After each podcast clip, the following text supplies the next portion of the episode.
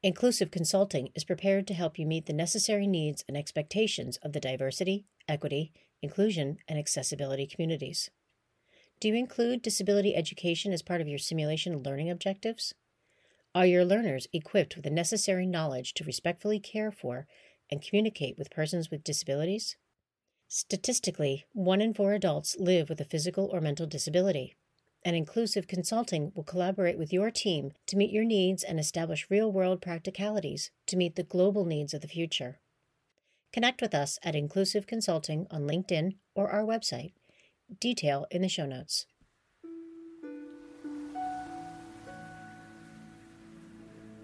Welcome to the Sim Cafe, a podcast produced by the team at Innovative Sim Solutions, edited by Shelley Hauser.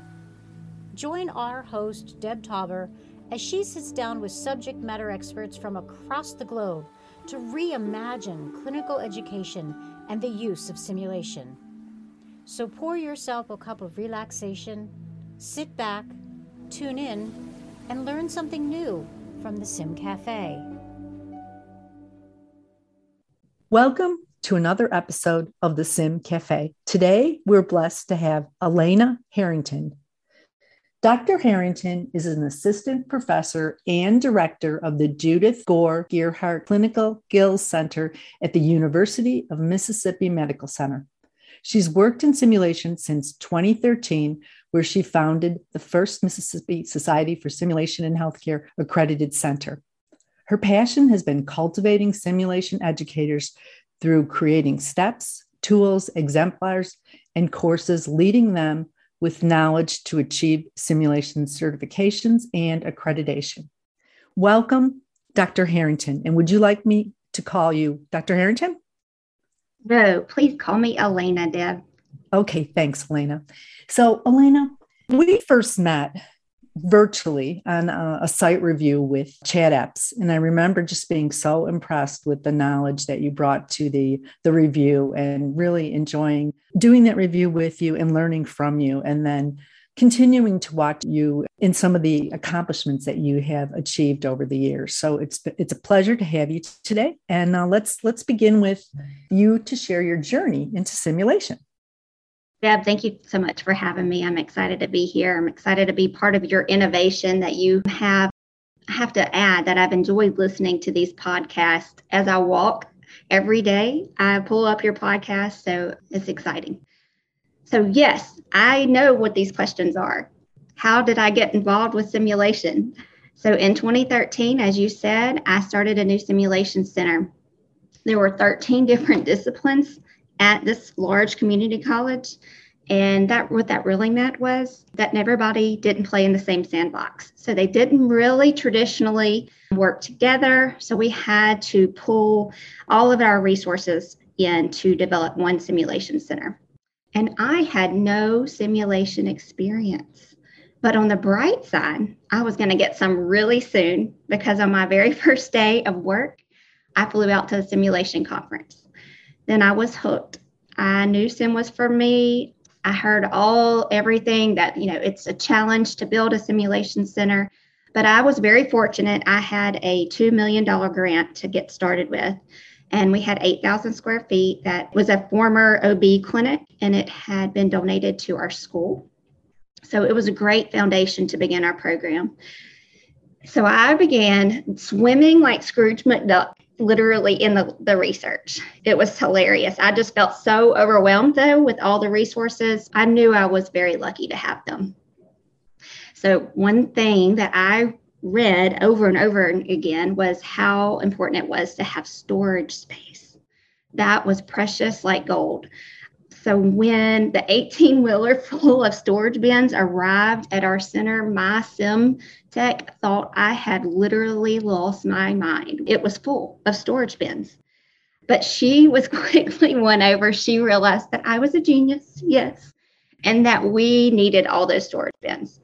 Also, I really, really dove into the accreditation standards.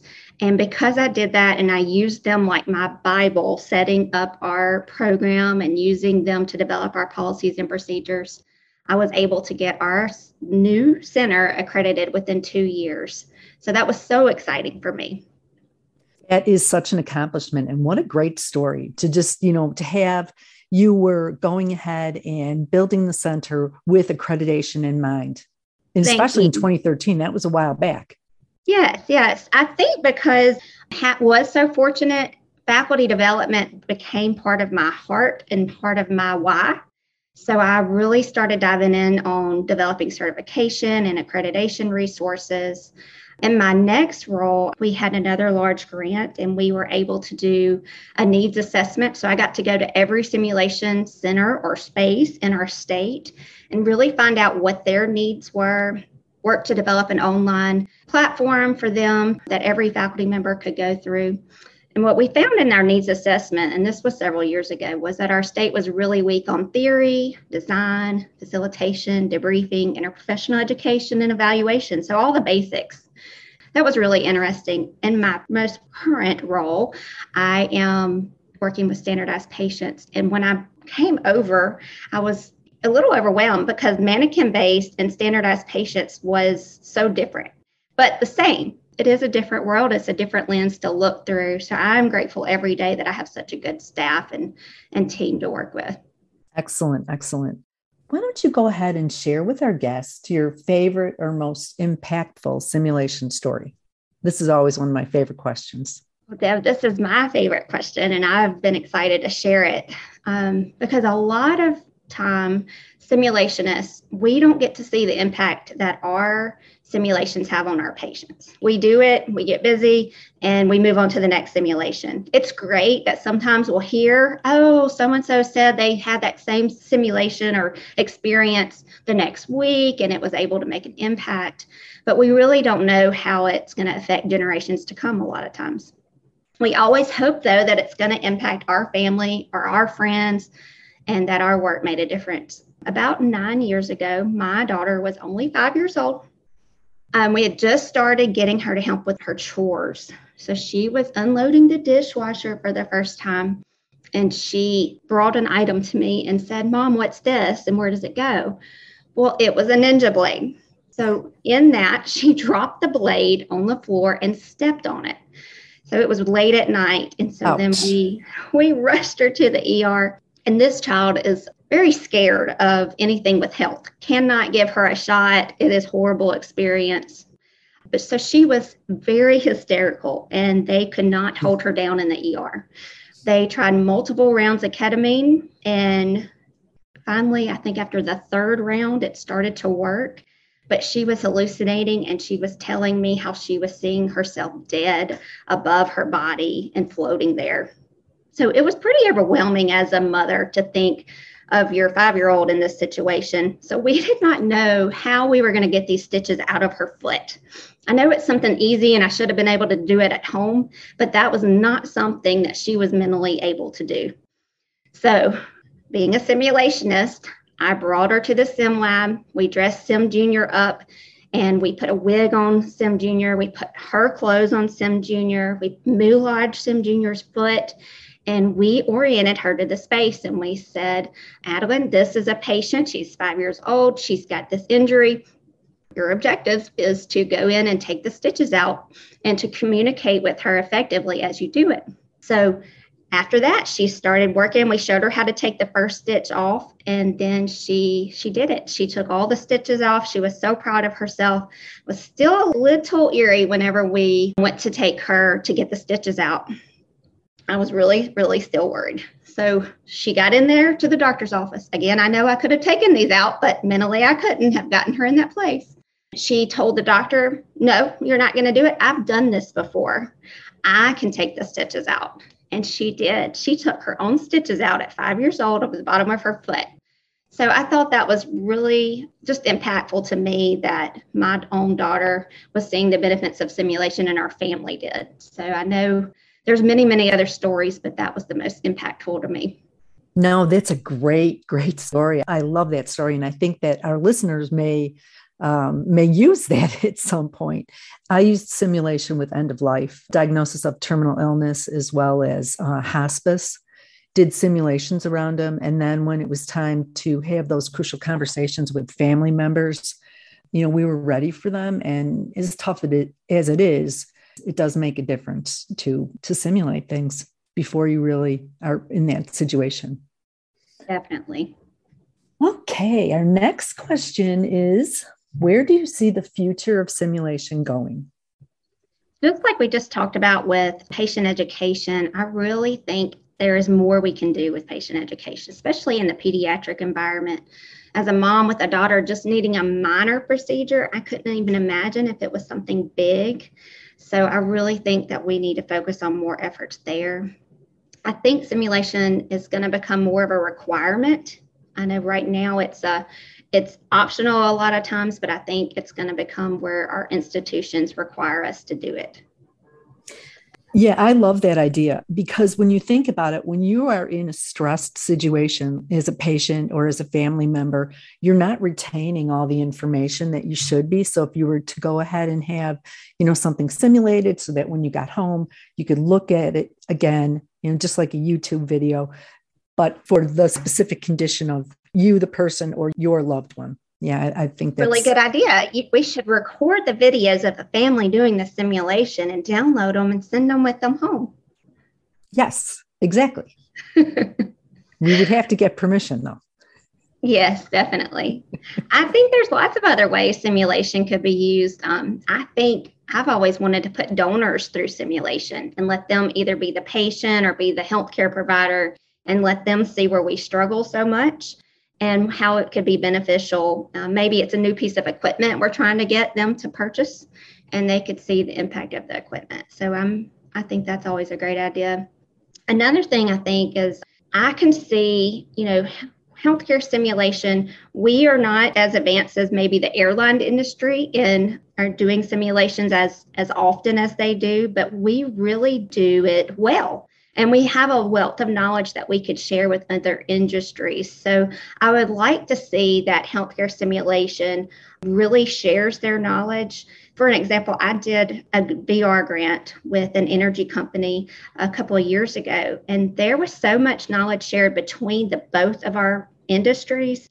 I learned from them. I mean, it was mutually beneficial. I learned they had a really cool checklist that they used before any high risk event that I thought that we could certainly use whenever we're trying to prevent sentinel events that we know are common to happen at such times. So uh, there's so many options, so many.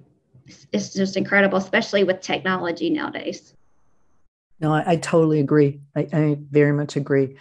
And I also believe that when everyone thinks alike, no one thinks a lot. So when you work with different disciplines, you get a completely different perspective and perhaps sometimes uh, you know might enlighten a blind spot that you may have. Yes.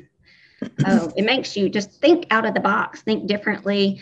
An outsider looking in is going to have a, a new perspective. No i totally agree.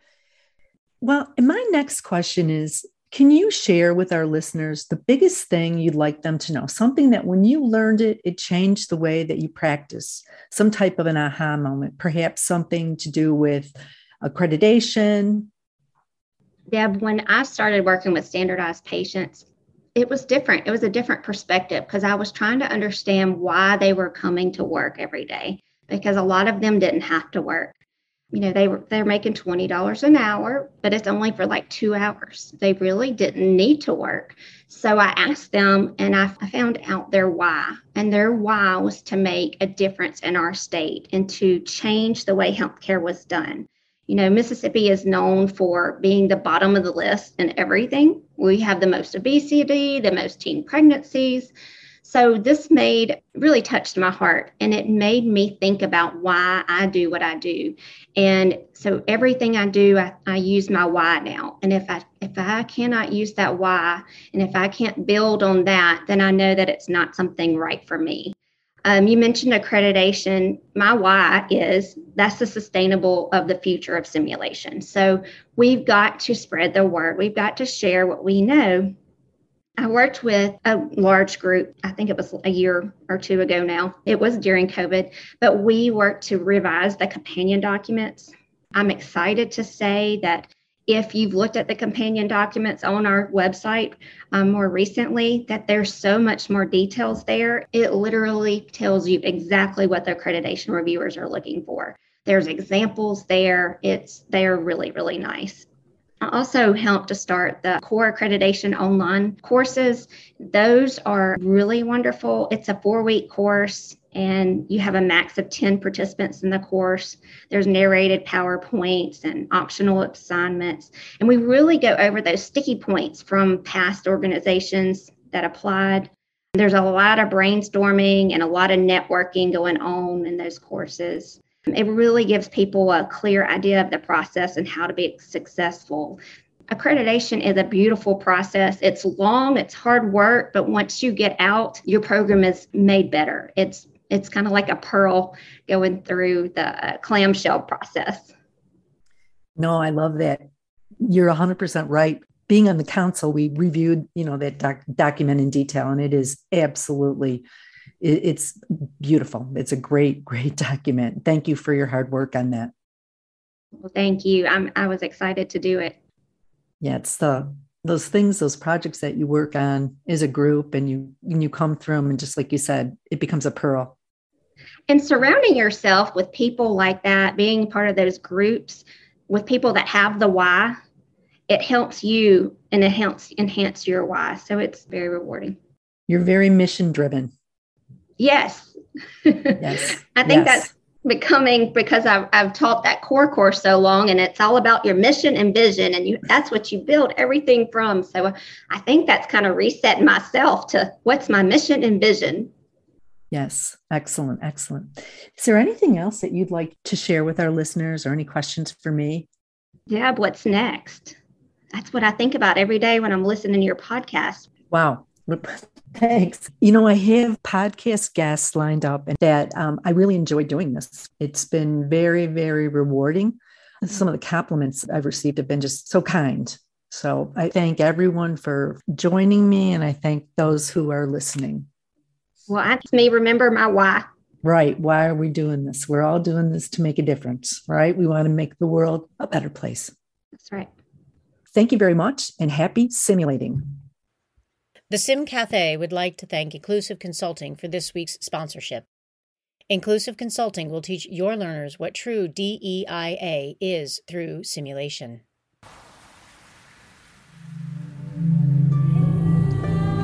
Thanks for joining us here at the Sim Cafe. We hope you enjoyed. Connect with us at www.innovativesimsolutions.com. And be sure to hit that like and subscribe button so you never miss an episode of the Sim Cafe.